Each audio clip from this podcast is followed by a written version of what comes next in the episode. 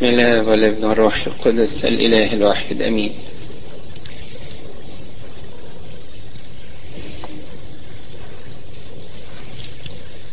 يوم الخميس كلنا بنشوف صلوات اللقان والمسيح قاعد عند رجلين تلاميذه وبيغسلهم. منظر رهيب جدا. حتى إننا لو قرينا جزء كده من الإصحاح 13 من إنجيل معلمنا يوحنا نلاقي وصف جميل.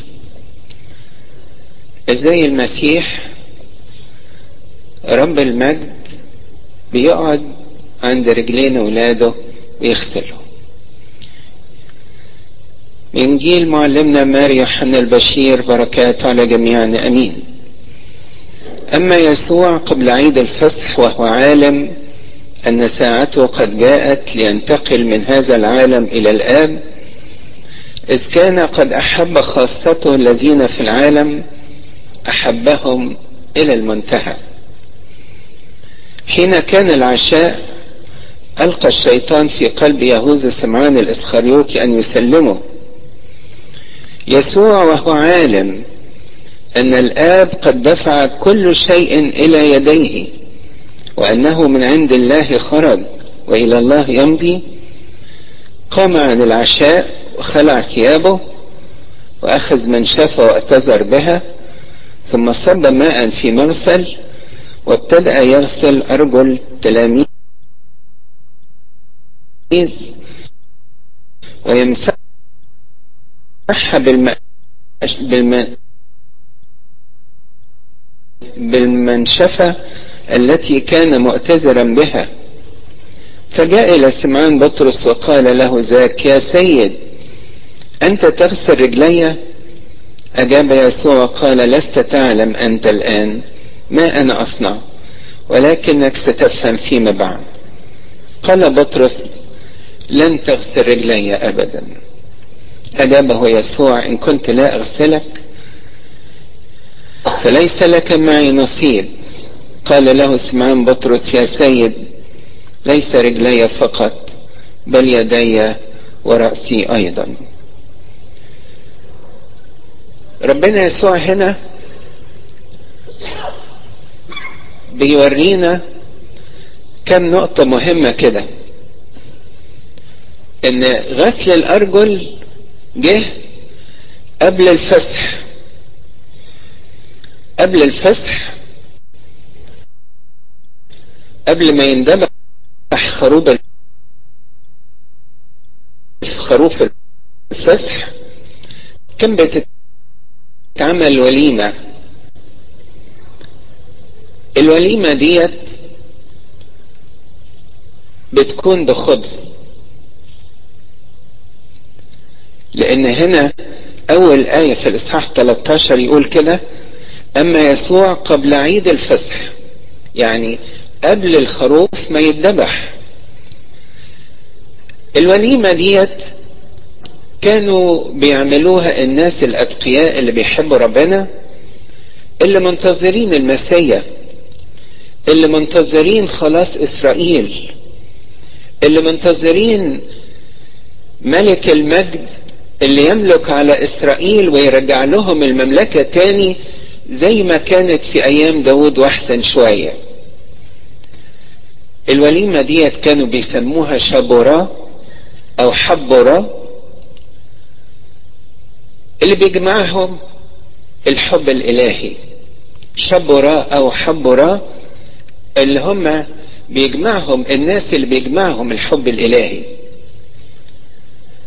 الناس دولت لو خدنا كلمة حبرة قبل ما نفوتها اللي بناخد منها الحبر الجليل. حبر الجليل يعني المحبوب الجليل أو الحبر الأعظم يعني الأسقف يتقال له الحبر الجليل يعني المحبوب الجليل. البطرك يتقال له الحبر الأعظم أو المحبوب الأعظم. الوليمة ديت كانت تتعمل في بيت يجتمعوا فيه الناس المحبين لله ويكسروا خبز ويبقى كسر الخبز ده فيه صلوات معينة يقولوها. يا ريت لو لو بكرة كده أبونا يكلمنا عن سر الإفخارستية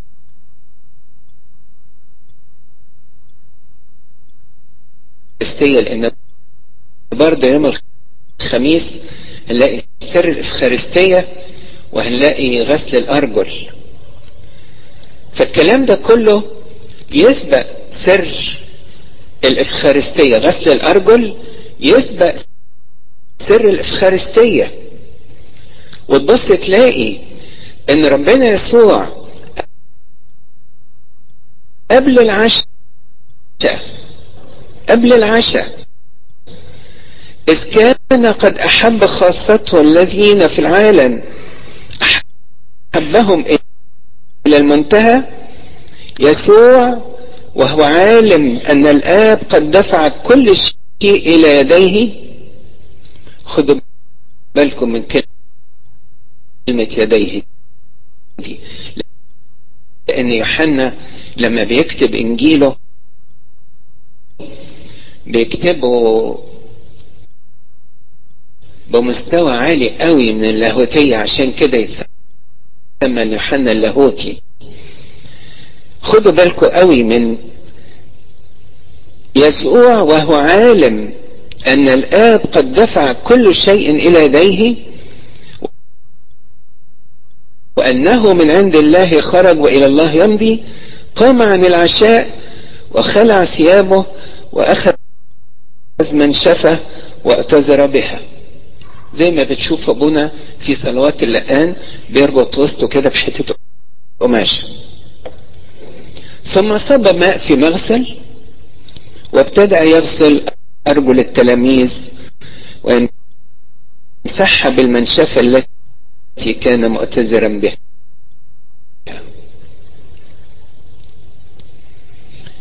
قبل العشاء كانوا اليهود متعودين أو حتى كده عموما اليهود ما يقدروش ياكلوا حاجة مش في الاحتفال ده بس في أي وقت ما يقدروش ياكلوا حاجة إلا إذا غسلوا ايديهم الأول.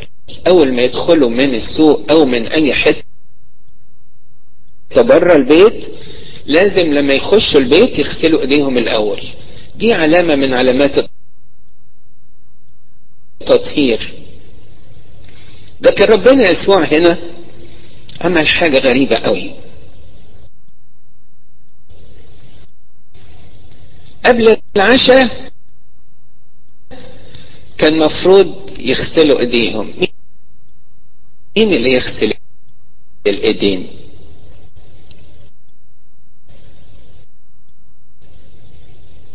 أي خدام في البيت أو أصغر واحد في البيت أو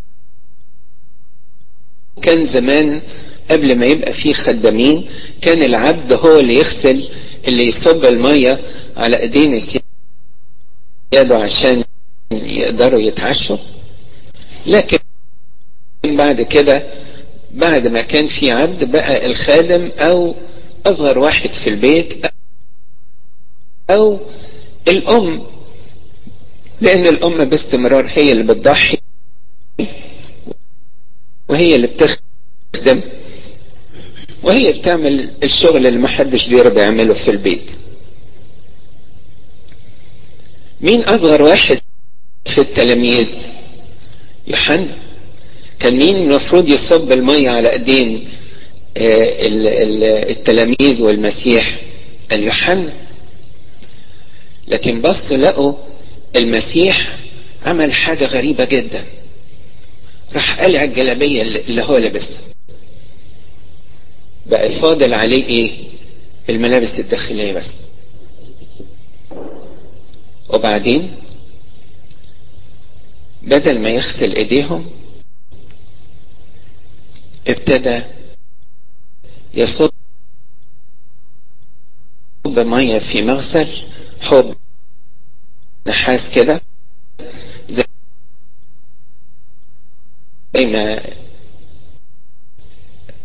كان في الكنايس زمان. يبقى طشت نحاس كده والطشت النحاس ده فيه في وسطه كده حاجة كده مدورة ويتحط فوقها الصابونة. يبقى مزخرفة كده عشان لما تصب المية تقوم المية ما تطرطش بره الطشت. فالبتاع الصغيرة ديت تخلي المية تخش جوه الطشت بس ما توسخش حواليها. بس لقوا المسيح راح شايل الغطا اللي في الطشت ده وراح صابب مية في الطشت وجه لمين؟ مين أكبر واحد في التلاميذ؟ بطرس. فيهوذا كده راح داخل بكتفه قبل بطرس ومد رجله والمسيح غسل له رجليه. ومسحهم بال من شفق اللي على وسطه.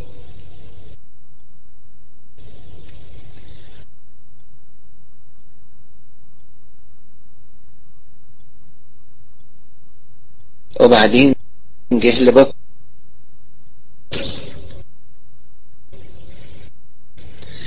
فجاء إلى سمعان بطرس. يعني كان في واحد قبل بطرس فجاء إلى سمعان بطرس فقال له ذاك يا سيد أنت تغسل رجلي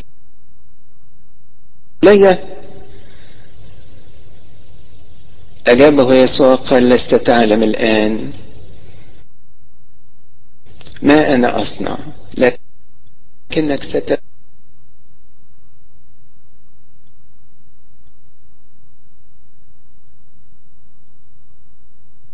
تفهم فيما بعد.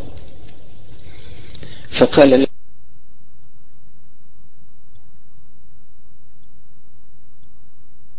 له بطرس لن تغسل رجلي أبدا. مش ممكن. أنت تغسل رجليا أنت تقعد عند رجليا المنظر ده الحق أحبائي يكسر القلب فعلا. مرة كنت بزور دير من الأديرة. وكان الربيطة بتاع الدير ده كان دير أنبابولة كان الربيطة بتاع الدير ده واحد من الضباط اللي كانوا متحصرين في حرب 73 وفي الحرب ديت ضاعت منه رجل. اتقطعت رجل وايد الرجل اليمين والايد الشمال. فمركب طي أيضا أجهزة تانية. تعوضية يعني. لكن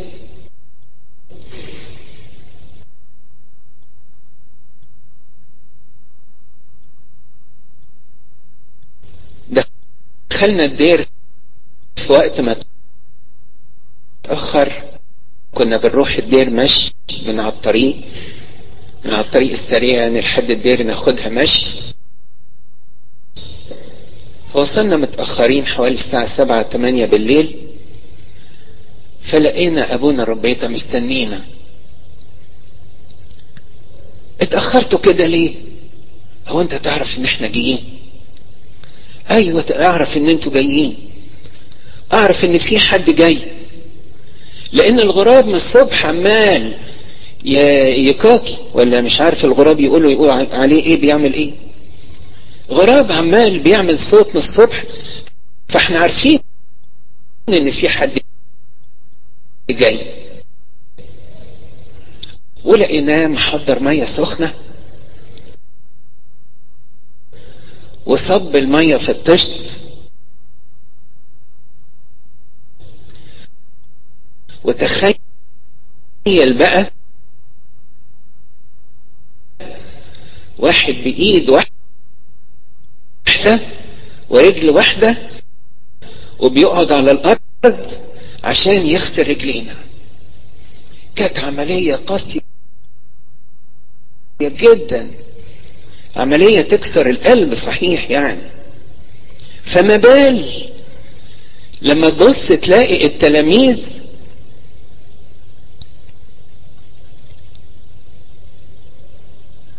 اللي شافوا معجزات المسيح اللي كتب عنه يسوع وهو عالم أن الآب قد دفع كل شيء إلى يديه. دفع كل شيء إلى يديه. وفي إنجيل معلمنا متى يقول دفع إلي كل السلطان ما في السماء وما على الأرض. السماء بكل مجدها. الملائكة بكل قوتها تحت يده. الأرض وكل ملوكها هيرودس وبيلاطس وحنان وقيافة واللي اكبر منهم واللي اصغر منهم. كل ده تحت أمره. وتحت تصرف إيديه. يسوع وهو عالم أن الآب قد دفع كل شيء يديه. صب ميه في طشت وقعد على الأرض عشان يغسل رجليهم. الغريب بقى إن بطرس لما اعتذر أو استكتر أو قلبه انكسر لما شاف المسيح قاعد على الأرض عشان يغسل رجليه. اللي بيقوم الأموات واللي بيفتح عينين العميان واللي بيشفي المشلولين واللي بيطلع الشياطين بكلمة. كان حاجة كبيرة قوي في عين بطرس المسيح. كان حاجة كبيرة قوي في عين بطرس. بس لقى قاعد يقول له تعالى بطرس لما اغسل لك رجليك. قال له لا لا مش ممكن. فربنا يسوع قال له حاجة غريبة قوي.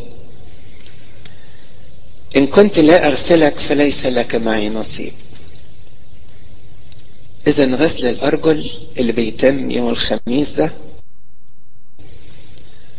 ده مش موضوع إن ديت مية.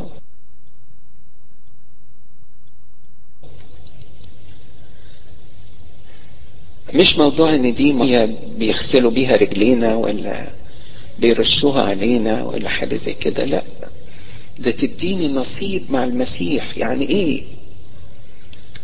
يعني إيه غسل المية أو غسل الأرجل ده يديني نصيب مع المسيح؟ غسل المية ده لو تاخدوا بالكم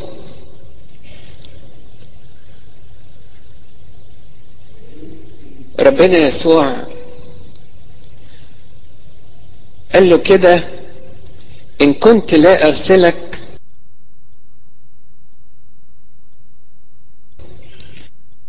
لا يكون ليس لك معي نصيب. فقال له سمعان بطرس يا سيد ليس رجلاي فقط.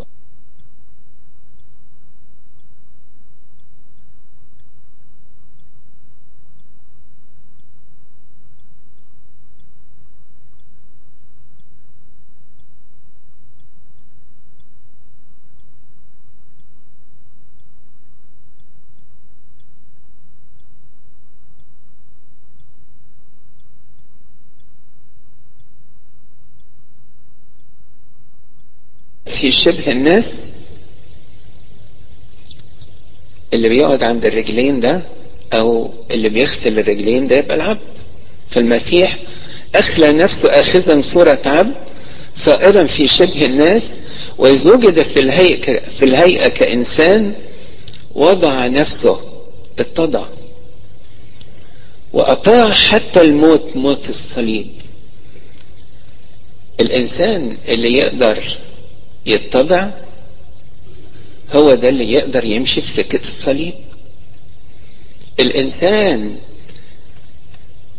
اللي قلبه ينكسر من رؤيته للمسيح وهو قاعد عند رجليه بيغسل رجليه هو ده اللي هيقدر يمشي في سكة الصليب. اللي قال عنه ربنا يسوع برضه في الأناجيل قال كده إن أراد أحد أن يكون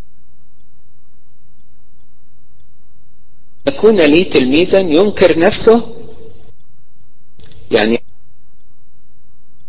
يتضع ويحمل صليبه ويتبعني إذا ما أنكرش نفس الاتضاع هو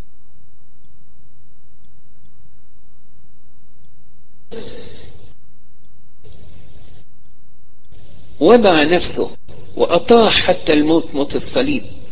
الاتضاع هو اللي هيساعد المسيح يوصل للصليب. الاتضاع هو اللي هيساعد التلاميذ فيما بعد إن هم يمشوا في سكة الصليب. الاتضاع هو اللي هيساعدنا النهاردة. وكل الأجيال اللي جاية بعدينا. إن إحنا نقدر نمشي في سكة الصليب. إيه يا رب الصليب اللي أنت عاوز؟ تخلينا نشيله لو غسلت رجلينا لأن إذا مشينا في سكة الصليب هيبقى لنا نصيب مع المسيح. إذا مشيناش إذا ما مدناش رجلنا ومشينا في سكة الصليب مش هنقدر يكون لنا نصيب. معاه إن لم اغسلك ليس لك معي نصيب.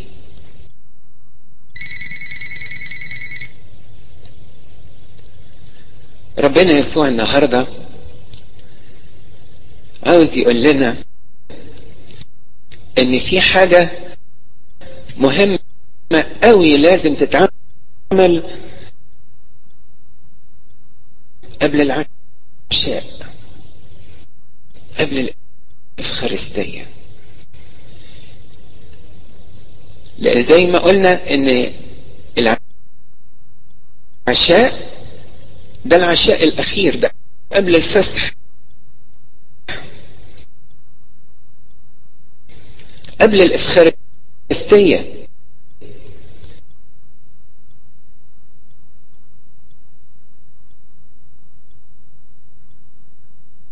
في حاجة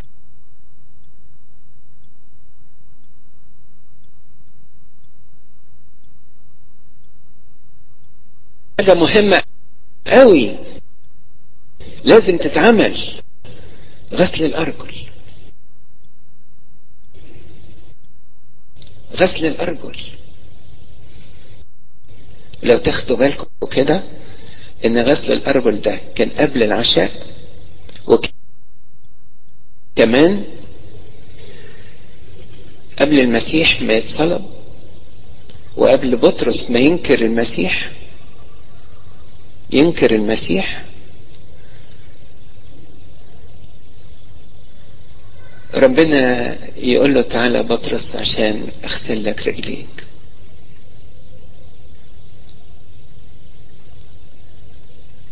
ربنا يسوع كان عاوز يعمل إيه؟ كان عاوز يحضر بطرس للي يحصل له بعد كده.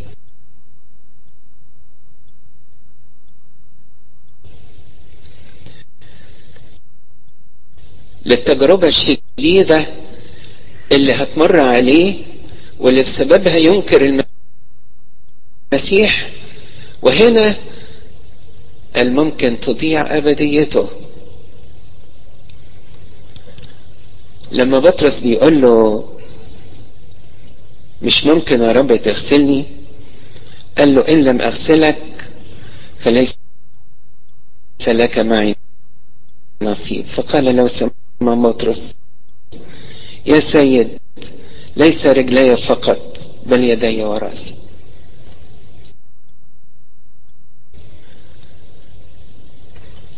وبعدين يقول إيه؟ فقال له يسوع الذي اغتسل ليس له حاجة إلا إلى غسل رجليه بل هو طاهر كله.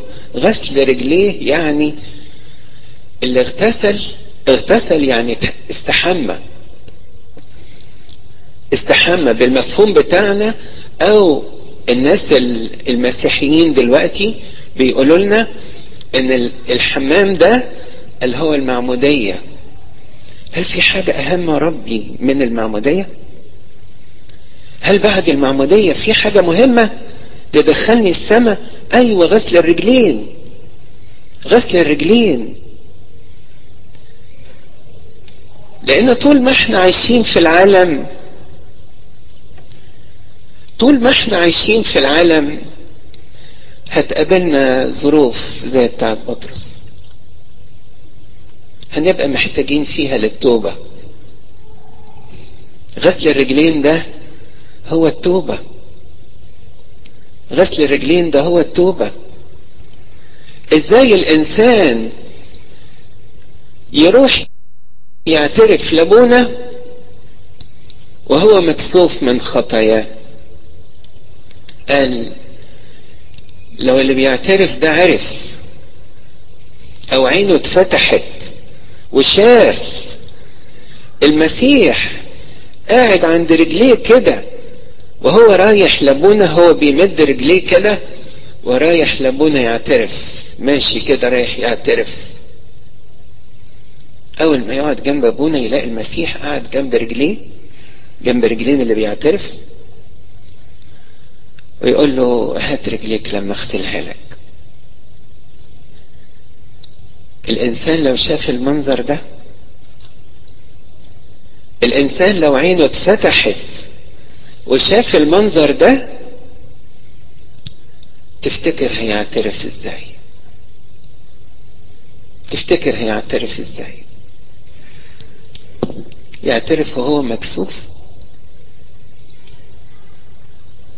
أذكر واحد حرامي أو أقول يعني شيخ حرامية. كان في اسكندرية وسمع عن دير في غرب الاسكندرية اسمه دير السجن. فالحرامي ده قال أما أروح هناك يمكن أتعلم أتوب. فلما دخل الدير قام رئيس الدير قعد معاه شوية كده وابتدى يديله محبة. فالحرامي ده قلبه انكسر من محبة رئيس الدير. جه في يوم كده قال له ممكن أعترف؟ الحرامي بيقول لابونا رئيس الدير بيقول له ممكن أعترف؟ قال له ممكن. فابتدى يعترف. بأمور شنيعة جدا. أكبر من القتل وأكبر من الزنا وأكبر من السرقة. أمور شنيعة جدا.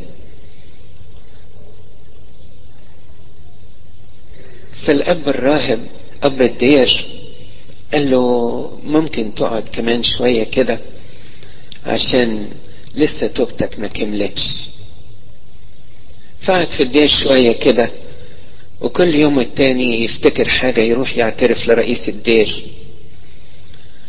وبعدين رئيس الدير حب يمتحنه. ما هو حرامي بقى يعني كبير قوي. فحب يعرف ده صحيح تايب ولا مش تايب. قال له ممكن تعترف قدام الرهبان كده بالخطايا اللي انت قلتها لي دي كلها؟ قال له ده أنا مش مستعد إن أنا أعترف بيها قدام الرهبان. ده أنا مستعد أروح إسكندرية وأعترف بخطاياي دي قدام كل الناس. قال له طيب يوم الحد قبل الإنجيل ما يتقرأ هخلي واحد من الرهبان كده يربطك بحبل ويوقفك بره الكنيسة. وبعدين أنا هقول دخلوا المجرم. فهم هيجروك ويجيبوك كده قدام المذبح وانت مربوط ومجرور على الأرض كده وتعترف بخطاياك. قال له أنا مستعد. وفعلا يوم الحد الرهبان دخلوا الدير ودخلوا الكنيسة وكلهم فرحانين بسر الإفخارستية. وفجأة كده قبل الإنجيل رئيس الدير صرخ بصوت أعلى من الأسد. دخلوا المجرم. جابوه كده جرينه على الأرض بحبل قال له أعترف بخطاياك. فابتدى يعترف بخطاياه. والرهبان لما كانوا بيسمعوا الخطايا اللي هو بيقولها كانوا يبكوا.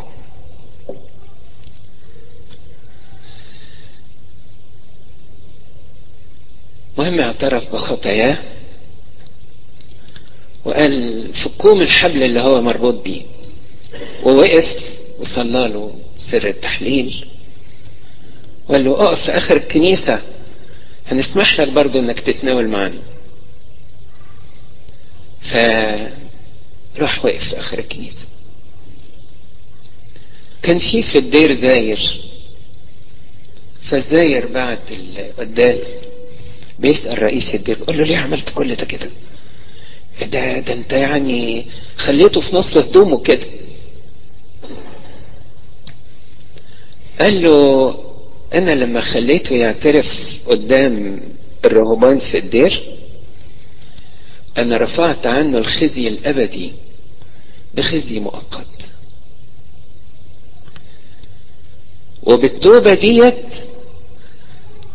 الأصبح مؤهل إن هو يكون راهب معاهم. مش هكمل لكم بقية القصة دي لأنها جميلة قوي بس كبيرة قوي ما فيش وقت للموضوع ده. أنا بس عاوز أخد النقطة الصغيرة بتاعت إن التوبة ترفع عننا الخزي الأبدي. طب ده في ناس كتير قوي بتنكسف تروح تعترف. ده في ناس حتى لما يجوا يعترفوا يقول أنا عاوز أجي أعترف بس ما يكونش في حد في الكنيسة. أو نقعد في حتة لوحدينا عشان ما حدش يسمعنا. أصل ما شافش المسيح عند رجليه. ما شافش المسيح وهو قاعد عند رجليه. أو عينه لسه ما اتفتحتش عشان يشوف المسيح وهو بيغسل رجليه. يسوع وهو عالم. أن ساعته قد جاءت. يسوع وهو عالم أن الآب قد دفع كل شيء يديه. إذ كان قد أحب خاصته أحبهم إلى المنتهى. إيه اللي خلاه يعمل العشاء؟ إيه اللي خلاه يعمل افخارستية إيه اللي خلى المسيح يقدم جسده ودمه قبل اليهود ما يصلبوه يقدم جسده ودمه لتلاميذه قبل اليهود ما يصلبوه إيه اللي خلاه يعمل كده؟ أحب خاصته. أحبهم إلى المنتهى. منتهى دي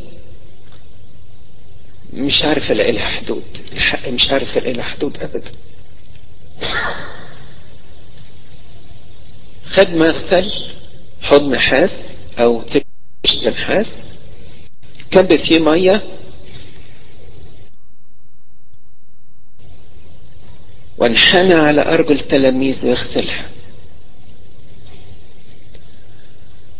والآباء كتبوا كده عن المنظر ده وقالوا ده مش كان بيصب مية ده كان بيسكب نفسه. أو زي ما داود قال سكب للموت نفسه. بيسكب نفسه على رجلين اللي بيعترف. بيسكب دمه دم صليبه على رجلين اللي بيعترف. هو إيه اللي يغسل الخطية؟ إيه اللي ينظف الإنسان من الخطية؟ مية؟ مية تغسل الخطية؟ ده لو مية العالم كلها تتصب عليا ما تغسلش خطيتي ابدا. ما يغسلش خطيتي غير دم المسيح لأنه بدون سفك دم لا تحصل مغفرة. لازم يكون في سفك دم. فبيقول سكب للموت نفسه. وضع نفسه. وأطاع حتى الموت. موت الصليب. وضع نفسه للموت. عشان كده أحبائي وإحنا رايحين نعترف. نقول له ربي افتح عينينا. افتح عينينا عشان نشوفك وانت قاعد تغسل رجلينا لأن ده هيشجعني جدا إن أنا أعترف بخطاياي مش في ودن أبويا أبونا أو يبقى الاعتراف همس يمكن أبونا يسمع أو ما يسمعش الكلام اللي بيتقال لأن ساعات اللي بيعترف بيبقى خايف على كرامته قوي.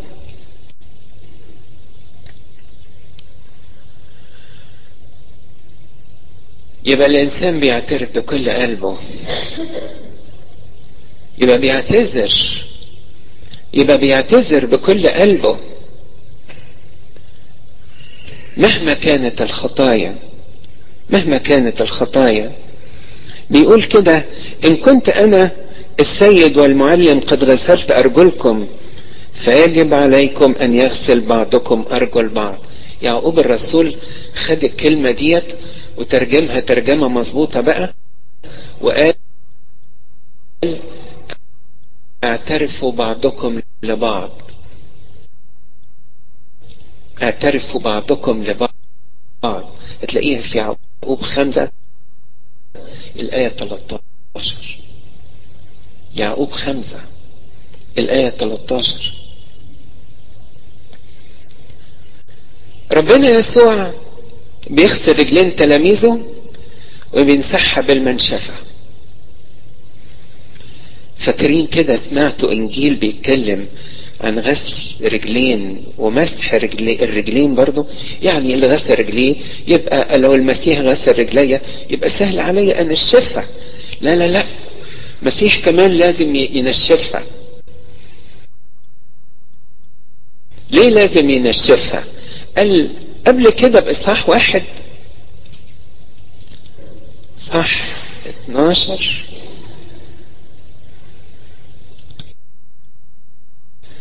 اللي هو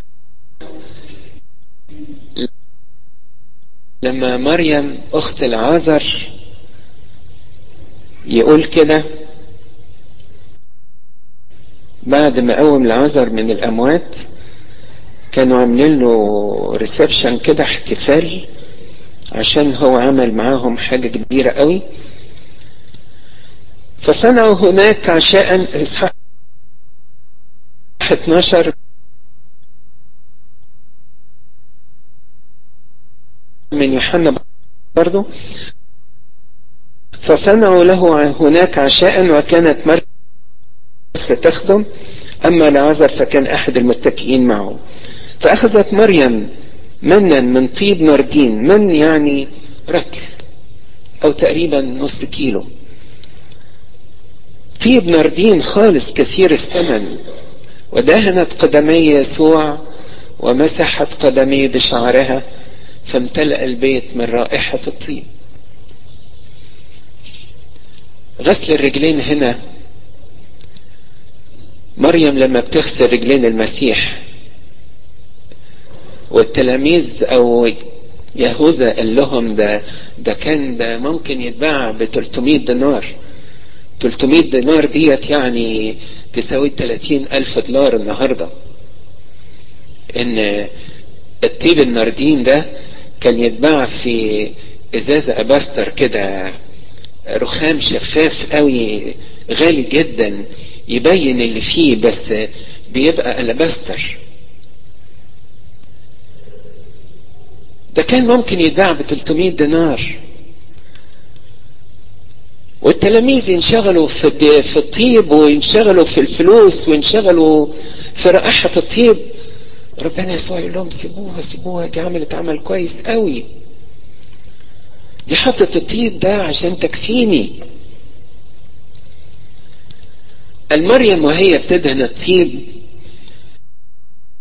اللي عجب المسيح مش رائحة الطيب. ولا إن هو غالي كثير الثمن. لكن اللي عجب المسيح هو مشاعر الحب اللي في قلب مريم. هم انشغلوا في مظاهر وفي ريحة وفي فلوس وحاجات كده.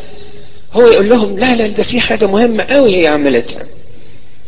لأن هو شايف القلب إزاي بيسكب الطيب وإزاي بتمسحه بشعر رأسها فكان عاوز يوصل الإحساس ده للتلاميذ. عاوز يوري لهم إن هو أحبهم أحب خاصته أحبهم إلى المنتهى. وهو ده اللي هيشجعنا على التوبة.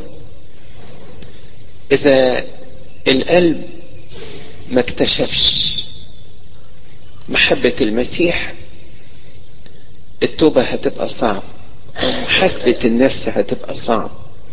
وبالتالي هيبقى الاعتراف صعب قوي. وهنا ربنا يسوع ربنا يسوع يقول لنا إن لم أغسلك فليس لك معي نصيب. ليس لك معي نصيب. إحنا نقول له ربي افتح عينينا. افتح عينينا وافتح قلبنا عشان نحس بإحساناتك. افتح عينينا عشان نشوف عظمة أعمالك. فنقوم نعرف إنك إله حقيقي. افتح عينينا يا ربي عشان نشوف عظمة محبتك. فيبقى سهل قوي نعترف بخطايانا. افتح عينينا يا ربي وانت بتغسل رجلينا كل يوم.